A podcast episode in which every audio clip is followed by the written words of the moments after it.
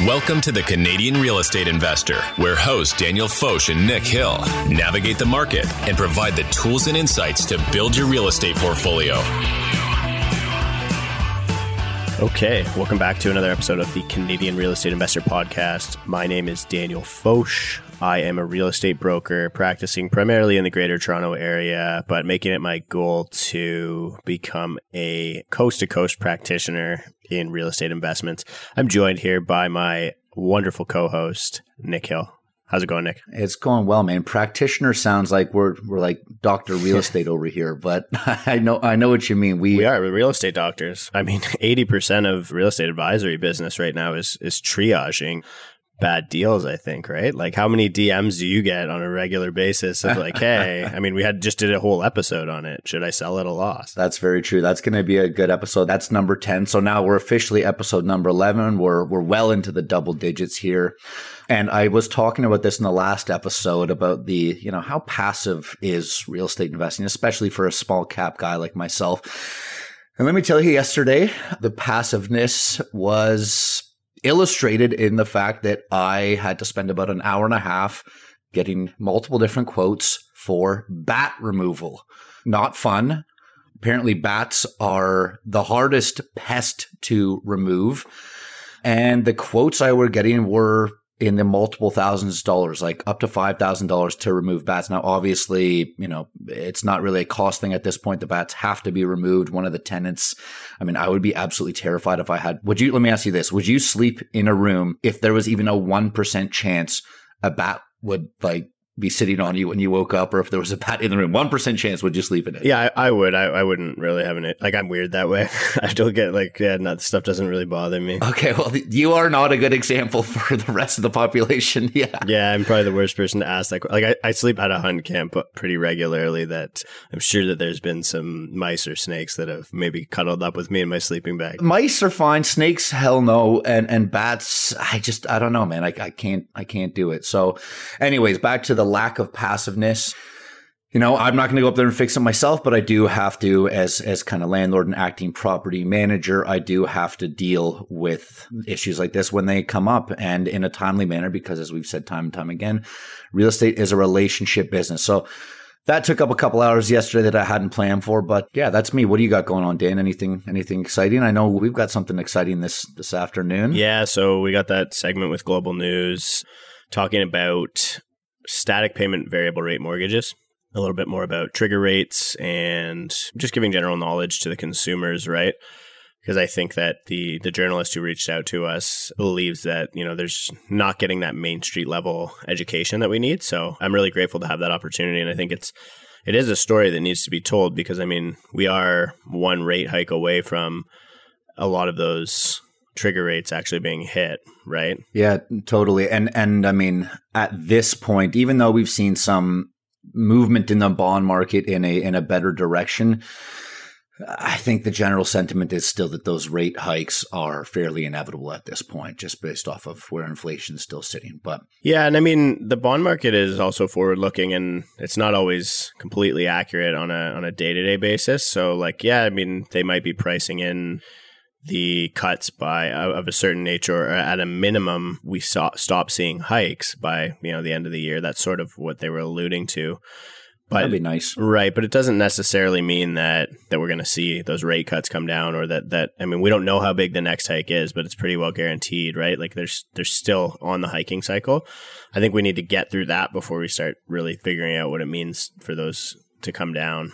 Yeah. Now, speaking of hiking cycles and, and rates and just kind of a disgruntled property sector, today's show topic, even though this is the Canadian Real Estate Investor podcast, we're not going to be primarily talking about Canadian real estate, at least for the first part of this podcast. We are going to be talking about the Chinese property sector and what that means for Canada. Now, Dan's done a whole bunch of research and been following this for, I don't know, the last year since I guess Evergrande kind of set the stage for a little bit of, I guess, disruption or destruction or whatever you want to call it. But we've got a pretty well researched and very interesting episode today where essentially we look at what's happening in the Chinese real estate space and look at the possibilities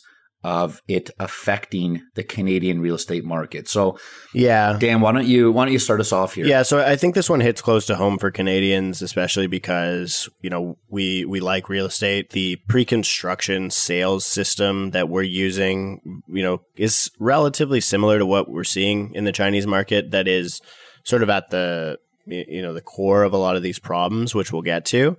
And the other thing is, you know, we're hearing comparisons that this might be China's Lehman Brothers moment, that, you know, this could cause another global financial crisis per se a la 2008 2009 and the question becomes you know is there a degree of toxicity? Right. So what is just can we go over what a lehman moment is and what that would mean? Yeah so the easy comparison on the lehman side is when this first happened with evergrande the valuation of the debt that was not being paid back or serviced quickly was around that $600 billion mark. So it quantifiably sounded a lot like Lehman. And, you know, it was mortgage debt and it was in a global financial superpower. So that's why people like to draw those parallels. I would say that it is distinctly different. I mean, in the US, there were some systemic issues, the subprime lending issue that, and the stacking of mortgage backed securities and insurance securities on top of those swaps, CDOs, et cetera, that caused this to be a bit of a domino effect. China's challenge that they're dealing with on the credit side is a little bit more direct, right? It's developers and end users. I mean, that's obviously an oversimplification, but it's not a, it's not a financial instrumentation challenge, right? This is just a it's a capacity problem, it's a delivery problem. Units aren't necessarily being handed off the way that the purchasers expected them to be, and rightfully the purchasers are deciding that they don't want to have to start paying mortgages on those because they aren't what the contract stated, right? And again, like the comparison with Canada is, you know, we're hearing a lot about developers asking buyers to pony up differences in material costs, right? Developers approaching buyers in, in Canadian pre construction saying, hey, we need 100K from you if you want to close this unit. Otherwise, we're going to cancel the entire project or whatever it is, right? You're hearing of developers holding deposits hostage in the Canadian market. So there are a lot of kind of, I wouldn't say similarities, but things happening that people are reaching to draw parallels. And so I think that's why this big looming question becomes is there a degree of contagion to what could happen in China's market, or alternatively, could something like that happen here? Totally. And if you want to know more about the Lehman moment or any of that that we're referring to, go watch The Big Short. Great, great movie. Does a great job kind of entertaining and explaining. And that's kind of where the concept too big to fail came from, if I'm not mistaken, right? So, before we jump in here, I'm just going to rifle off some of the statistics from the research that I pulled here, and then we'll kind of have just an open discussion about the similarities between what we've been seeing in the Chinese property sector and could that affect the Canadian market? And you know are we seeing similar things? So again by no means am I an expert here but this is just some well researched data. So home buyers are delaying mortgage strikes on 230 plus projects. Banks in China have 9.2 trillion in debt, which is kind of sounding the alarm because that 9.2 trillion dollars in debt is all from the property sector. People are losing their life savings and banks, some banks in some Chinese provinces have actually stopped withdrawals. So we see home buyers in more than 50 cities now defaulting on their debts willingly. I mean, they are doing this on purpose. They are, you know, these come hand in hand with some strikes that we've seen. This has now affected between 100 and 230 projects across 50 to 80 cities. There are a lot of projects that are even half completed that are just kind of sitting there. Going back to our favorite company, Evergrande, which is now the largest debt pile in the world. I believe at like 89 billion or something along those lines. 35% of those failed or on hold projects belong to Evergrande. So I mean, they have kind of set the trend, and now there's a lot of other smaller scale developers, which would be massive in the Canadian market, but small for the Chinese market, that have kind of followed suit and started to put a hold on these projects. So the Chinese property sector has gone from a pretty big asset and a massive part of their GDP. I believe it makes up almost a third of their GDP to probably one of their biggest liabilities. Here's a crazy stat 28 of China's top 100 developers have either defaulted, failed to pay, or sought an extension from their creditors. And another wow factor sales of real estate in some places in China are down 72% in just over a year. So, what does this mean? I mean, look, economies of scale say that obviously Canada and China are two very, very different places. Yes, land mass, we're actually not that far off. Canada, it's approximately 9.98 million square kilometers, whereas China has 9.596. So China is, makes up about 96.12 percent of the size of Canada. However, China has 160 cities 160 cities with a population of over 1 million people. So it just goes to show the drastic, drastic difference when you look at Canada that has three cities of over a million people, 52 cities with between 100,000 and 1 million, and 339 cities between 10,000 and 100,000 people. So, you know, although they're we can make comparables between our two markets, which we're going to, you know, analyze throughout the rest of this podcast. We do need to keep in mind that we are dealing with totally different demographics, totally different population statistics, and just a very different property sector in general. So, Dan, what do you think about all this? Like, what is the implication that Canada, there is, sorry, there is an implication that Canada is fairly heavily exposed to the Chinese economy through foreign investment, as well as just you know the Chinese property sector is so large, could what we're seeing in China with mortgage defaults, with properties being put on hold, massive scale developers having major issues, could this happen in Canada? Yeah, so I think it's an interesting question, right? You know, there's two different paths that this could go down. The first one is could this happen in Canada? And the second one is could this have an effect on Canada, right? And I think that there's this implication that, you know, we have had a lot of Chinese migration in the past in Canada. I think that it's important to make the distinction between foreign direct investment and foreign ownership of real estate versus, you know, domestic ownership data by ethnicity that we can get from the CMHC has recently released a, a report on that, which I'll go through some of the statistics there. But you know, there's this this sentiment that Chinese capital really likes Canadian real estate. So the question becomes is a contraction in the Chinese economy going to cause people to sell assets in the Canadian market?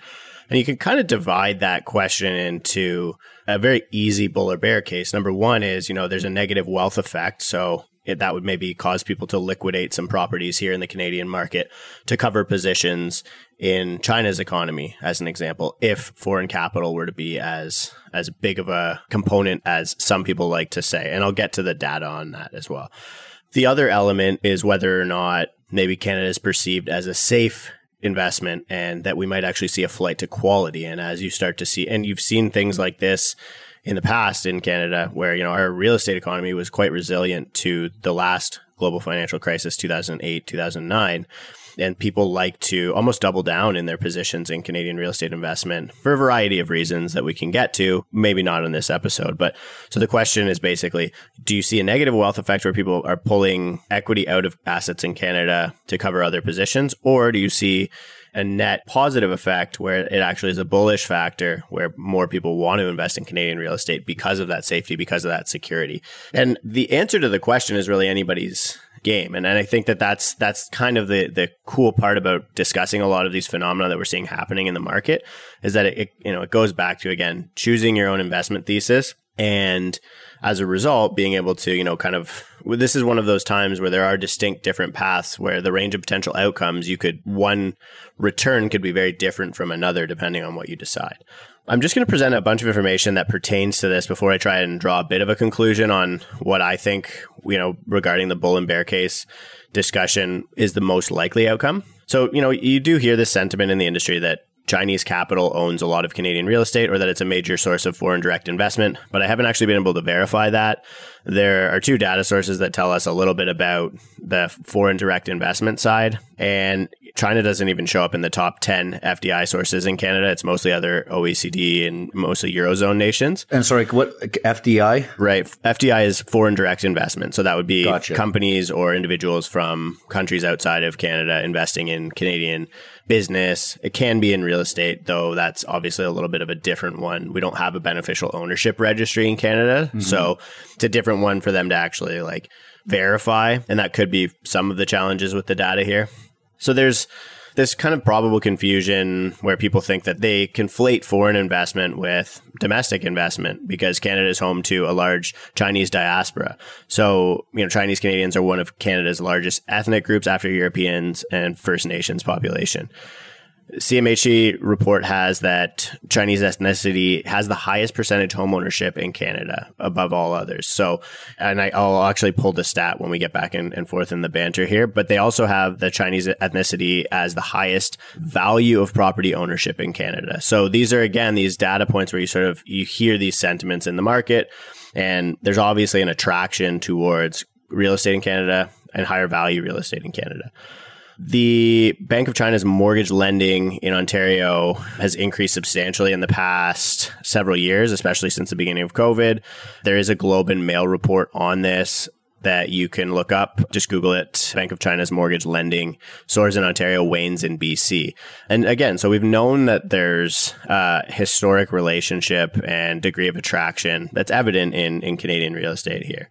I think actually there's there's a quote here from that. If you want to. Yeah. So, I mean, foreign owned property declined in British Columbia from 2019 to 2020 and at a steady 2.2% in Ontario over the same period, according to the Canadian Housing Statistics Program, which analyzed property assessments, land registry data, and tax filings. So in BC, non residents owned 3.1% of all residential real estate in 2020, compared with 3.2% in the previous year. So, very minimal difference there. In Richmond, BC, city with the highest foreign ownership rate, non residents owned 6.8% in 2020, compared with 7% in 2019. So, again, you know, we're seeing the needle move, but in the 0.2 percentile region. Right. I think it's, again, it's an important distinction because you hear about this as if, you know, that there's this high degree of foreign ownership, right? And that, you, you know, the, even the government has acknowledged it in putting in this foreign ownership ban, this two year foreign ownership ban, as a policy measure that was, you know, attempted to, I would say, look like it, it's cooling the market, let's say, or, or stifling. It's a demand measure. And we saw similar things happening in 2016 and 2017 on a provincial level in Ontario and British Columbia. And, and those did have, I mean, they were sort of I wouldn't conflate the correlation and causation, but they sort of happened around the same time that you know we saw th- those two markets have a pretty significant drawdown, right? And so, you know, it's it's worth noting that Canada and China don't have exceptionally good relationships right now. You know, there's these concepts of the two Michaels that was happening, Meng Wanzhou, the Huawei rejection of the 5G, etc. Obviously, we don't want to politicize the conversation too yeah. much. The question, I mean, like, yeah. Let's not go there, but yeah. Yeah, we save that for the first dates, right? yeah. And so, from my perspective, it's just like there's these sentiments that you see in the media, you see on social media, you hear in the industry that, you know, foreign ownership is is this massive thing that's happening and and but but the data just doesn't necessarily support that. So, yeah, it doesn't seem like it is with these. And would I be correct to think that those policies and those headlines are, are kind of a bit of a red herring to distract people from what's actually happening and, and maybe shift the attention towards, you know, foreign ownership and, and that that might be an issue where, where the data kind of says that it's not really that big of the issue that we see in Canadian housing. Yeah, I think that, you know, on a policy side, it's like you have a government who hasn't necessarily made major policy changes to support cooling the housing market or making the housing market more affordable. And the the week that they did that announcement of different policies that was happening was sort of right after it came right after Justin Trudeau and Jagmeet Singh did the pseudo coalition government. I was actually on, on Gary Klut's podcast, which you and I are going to be returning to soon, and discuss this a little bit. That you know, I felt that right after that, they were going to come out with some sort of pretty aggressive policy on the housing side, right? And, but what happened was the market started rolling over prior to that budget announcement in the Canadian market, at least in, in the greater Toronto area. And you're starting to see it happen now lagging. So this is back in February, March, right? And so I don't necessarily know what conversations happen behind you know those closed doors but if I was going to guess, it would be, you know, okay, well, now we've got the government or we've got our administration for another three years because of this coalition. We need to make some significant changes in the housing market. Let's do them sooner rather than later so that we can say to, you know, we can still say to Gen X or sorry, Gen Z voters and young millennial voters who were marginalized out of home ownership, hey guys, look, we made an effort to make housing more affordable for you. And at the same time, you know, the prices will have hopefully recovered as a result. Now, the reality is that the foreign ownership ban at the federal level had very little to do with, like, right now we're seeing an organic effect or a cyclical effect caused by monetary policy, which, you know, is, is central banks, which is supposed to be completely different than or completely separate from the administration or the, the fiscal policy side. But the reality is the timing was very convenient, right? So they, you know, I think that to the layperson out in the economy, a politician could easily say, well, you know, our policy happened and then house prices were lower within six months. So, right. you know, right. and all that's maybe all they need to say to the average person, right? So it's the old bait and switch. Right. And so it, it may be not so much of a distraction, but just a convenience from a timing perspective. Now, you know, a little bit tangential there, but the reality is, I think it's an important conversation to have because I don't think it necessarily made a, a, significant impact on the on the housing market. But I also, and I think the reason that that is is because of this data that you just presented, right? We don't have this massive foreign ownership of real estate in Canada that people are alluding to. What people are trying to allude to, and and it's almost like a discriminatory conversation, is that there are different ethnicities that have high home ownership rates. And it's a very distinct difference, right? There's no foreign direct investment exposure, or not not no, but there's no major or systemic risk of, of foreign direct investment exposure to the Chinese real estate market from my perspective. Wow. Okay. Very interesting. I, I want to backpedal a little bit here because I feel like we kind of glazed over a few very important things there. One, I want to talk a little bit about Evergrande because this is uh, this was and I believe still is the, the largest property developer in the world. And uh, you know, from my research, which is extensive, probably nowhere near as extensive as yours, but I found it pretty fascinating, right? I, I think that as much of a success story Evergrande was, they also had the classic, we got so big, we got greedy. It kind of turned into a little bit of a Ponzi scheme. And I mean, at one point they, they had bought a soccer team. They had started off several other businesses in an attempt to diversify. But if your core business is struggling majorly, their core business was real estate development, maybe it's not such a great idea to go buy a soccer team and, and you know diversify into all these other things that you don't have expertise. I think they even tried to start an electric car company. So you know, with the largest property developer in the world having 35% of their projects in revolt or being stopped or and, and people aren't paying the mortgages on those because Evergrande's not releasing the properties to them because the properties are either not finished or the workers are on strike. What does that tell you? Because we've started to see, you know, a little tiny bit of that happen in Canada compared to the major stuff that's happening in the Chinese property sector. So tell us a little bit about Evergrande.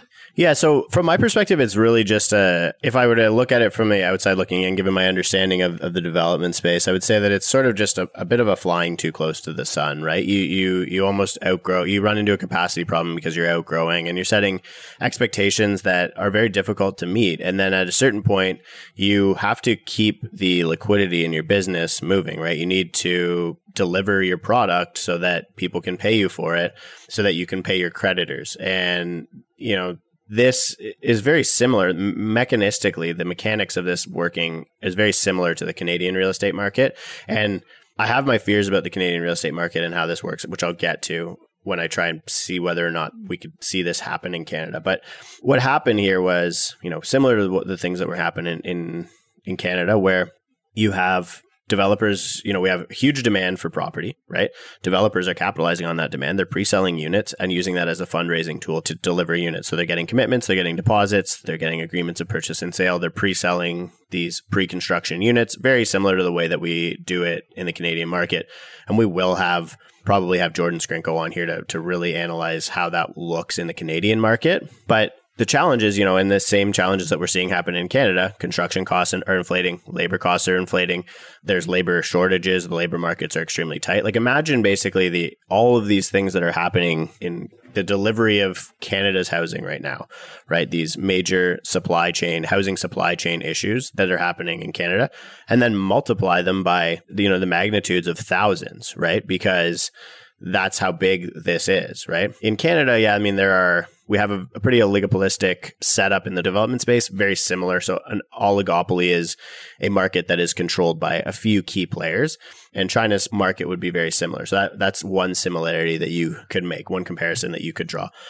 But in Canada, you know, there's there's this also this middle ground where there's a bunch of what's called the mid cap developers who are trying to become members of maybe that oligopolistic space in the market. Everybody wants to grow to get to that big boy, the too big to fail, you know, the where you're protected by the economy and the government and whatever. And in Canada, so most of the leverage and the I don't know if I would call it irresponsible activity, but the more exposure on the credit side exists, I would say, in sort of your sub institutional. So below those those large cap developers, it's sort of in the middle of the market.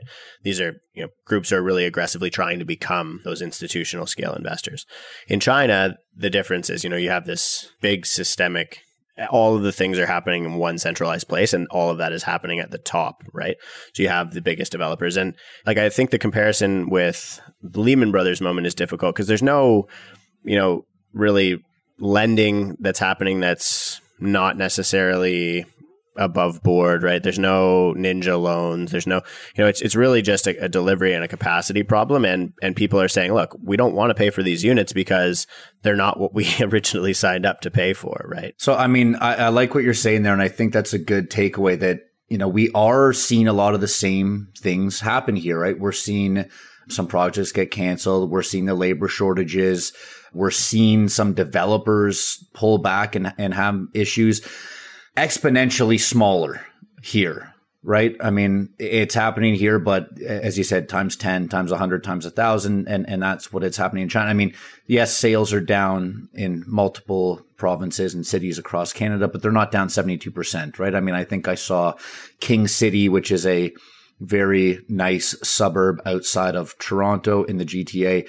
You know, there was a stat that came out that said I think prices were down 50%, but I believe that to be quite skewed because you know the prices in King were a little all over the place and and very high. So if you just take away if the number of sales starts to decrease and, and there's a few sales that are lower, that can skew those stats. But I guess before we I really want to get your take on on what this means for the Canadian investor and why we're doing this episode on it and and you know why we should be aware of what's happening in the global economy, right? If I'm going to go buy a duplex in, in Edmonton or in Regina, why the hell do I care that Evergrande, a company I've probably never heard of, isn't building, you know, 45 units in a province in China I've never heard of. So I don't know if you had another piece before that, Dan, but but I'd love to get your take on what this means for for the Canadian real estate investor. Yeah, so you know, there's there's a, a, couple of different things to unpack from what you just said, and I can use it to lead into that conversation. So Great. you know, the one is like if you're talking about King City, especially like King, you know, the the data point on the sales side was I think people were saying, okay, house price, average house prices in King City dropped 50% from peak. But like the reality is, I think there was 58 sales in King City as an example. You know, we're going to start seeing some really, really bouncy data as sales volume corrects to its normal levels. And it's going to scare a lot of people, right? But the reality is, you know, the, the market's going through a downward price discovery and that process takes, can take a long time. So I think that, you know, exercising patience, we talked about this a little bit in, in the last episode and informing yourself on what's going on in the macro environment and starting to form an opinion on what direction you think that that is going to cause things to go. So let's try get an understanding for what this means for Canadian real estate investors, right? So again, there's this sentiment that foreign investors, foreign capital, or immigrant capital buys a lot of real estate in the Canadian market. There's this idea, you know, and we, we talked about it on my most recent Twitter space, which was, you know, is immigration a bull case for Canadian real estate? And you know, the question is, is homeownership still a big part of the Canadian dream, similar way it was to the American dream, or is that changing? Are we becoming sort of one of these more late cycle, late stage capitalistic economies where you end up with more people renting than owning, et cetera, et cetera, right? And is there a major difference in quality of life between somebody who wants to move from per se a, you know, China or India or some of these other sources or major sources of immigration into Canada versus, you know, or do they want to come here and buy or if they can't afford to, right? And that's where you almost need this this with a country that is you know population growth is driven by immigration. We know that statistically. Our natural population rate is actually almost negative given so that's like your births and deaths yeah. that's happening in Canada. So we rely on immigration to grow our economy and to and in order to do that you need a healthy global economy for people to have money to invest it into Canada, right? To afford to move here, right? Like there are different classes of immigration that you can apply through, but most of them require a pretty hefty fee and an, and an amount of capital that's being moved into the Canadian economy. That's how the federal government does it, right? And so if you examine that and you start to say, okay, well, there's a wealth contraction happening in China as an example, where we do see, you know, people coming and a lot of them purchasing properties, as we know from the CMHC report, which I think I have up here now. You know, the average values of those living in an, the chart here, figure one in the, this report, if you want to Google it, is called Property Values Vary Significantly by Race. And this is a CMHC report as part of the research insights. Figure one, average property values of those living in an owned home by racial group 2006, 2011, 2016. And the Chinese is the highest valuation on that chart. There's another chart that CMHC put out as well, where the same data, or sorry, the same set is the ownership percentage. And again, Chinese have the highest percentage of ownership. So more of them proportionately are owning homes in Canada than any other group of people. Interesting. Yeah. And so I think that we want to understand whether or not this could have a contraction in, in valuation in the Canadian real estate market. I would say that I don't think that if you examine any of these factors, I think that the, you know, and, and this is the cool part about having discussions about immigration, having dis- discussions about the value or, or the connection that we have to other economies is we are an incredibly diverse country, right? Like if I look at that same CMHC report and I read all of the different headings at the bottom, you know, it's Aboriginal, white, black, Latin American, Arab, Filipino, other visible minorities, Southeast Asian, mixed race, white and visible minority, multiple visible minorities, South Asian, Japanese, Korean, West Asian, and Chinese. Those are the categories that CMHC has it divided up by.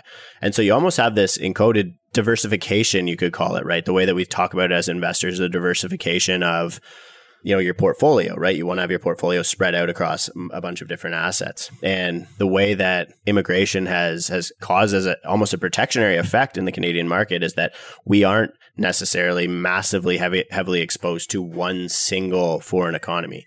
I think that the scarier part is when you hear about that concept of China's market becoming contagious globally, right? Not just to Canada. So I, again, I don't think that there's a, a reasonable parallel that can be drawn to say, yeah, if this happens in China and it's it's really bad, it's going to affect Canada the most. No, I think it'll affect us as much as it'll affect anyone else, and it's that's going to be significant if it gets bad. But I don't necessarily know if it's isolated to Canada because of that globalization.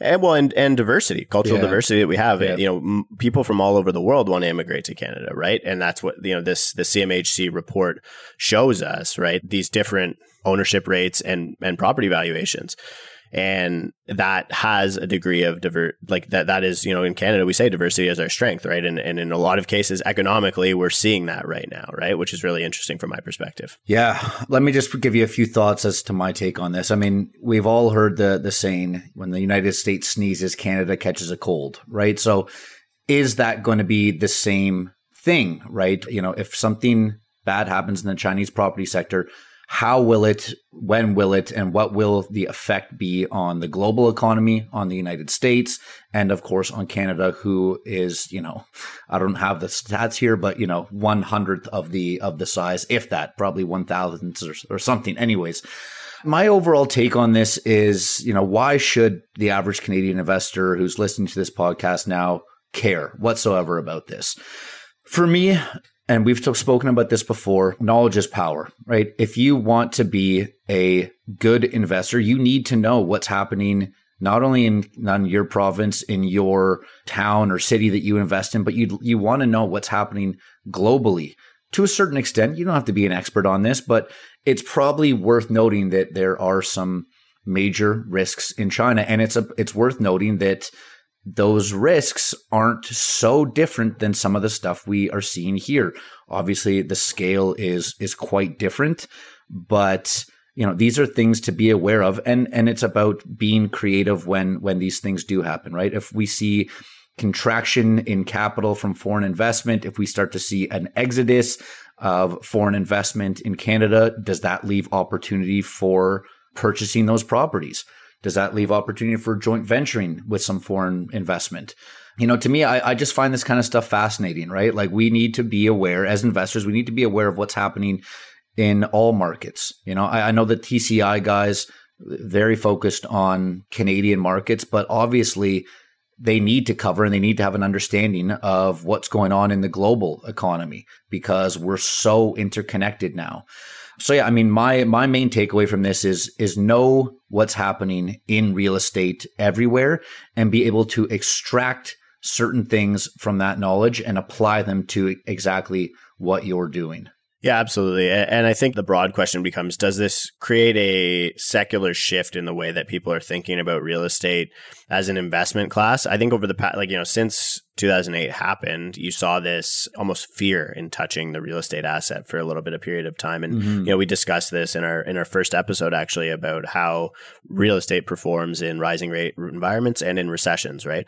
And, you know, do we end up going back down that kind of rabbit hole where people are afraid of the asset class because it ends up being the cause of another major financial problem in, in a global context, right? Totally. And that's where, you know, you really have to wonder what it means in the Canadian context because in Canada we're obsessed with real estate. But, you know, by all accounts, we might be the only people who love their their real estate as much as as China's market right now. And yeah. China's real estate market is the largest asset class in the world, more wow. than US fixed income, more than US equities, right?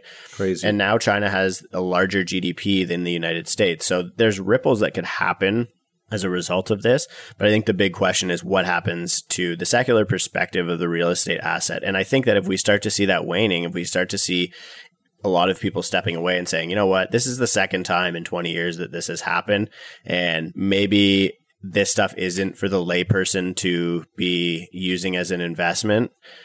That might be where it could actually have a, a major impact is sentiment. And I think sentiment drives all markets, but especially in Canadian real estate, it really does.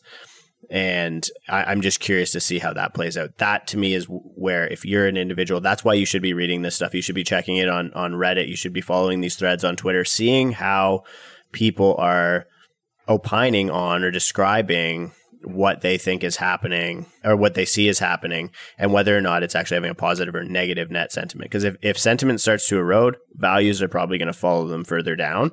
And maybe that means that you're going to wait because you, you think a better deal is going to come because you think people are, are getting scared of the real estate asset. Wow, really well said. I want to say one more piece and then and then we'll we'll cut it here. You know, I couldn't agree more. I think consumer confidence, buyer sentiment, whatever you want to call it, is is massive. It it drives economies this goes back to a very simple thing that we've said time and time again. I'm going to sound like a broken record, but if it's your first time listening and your first time hearing it, fantastic.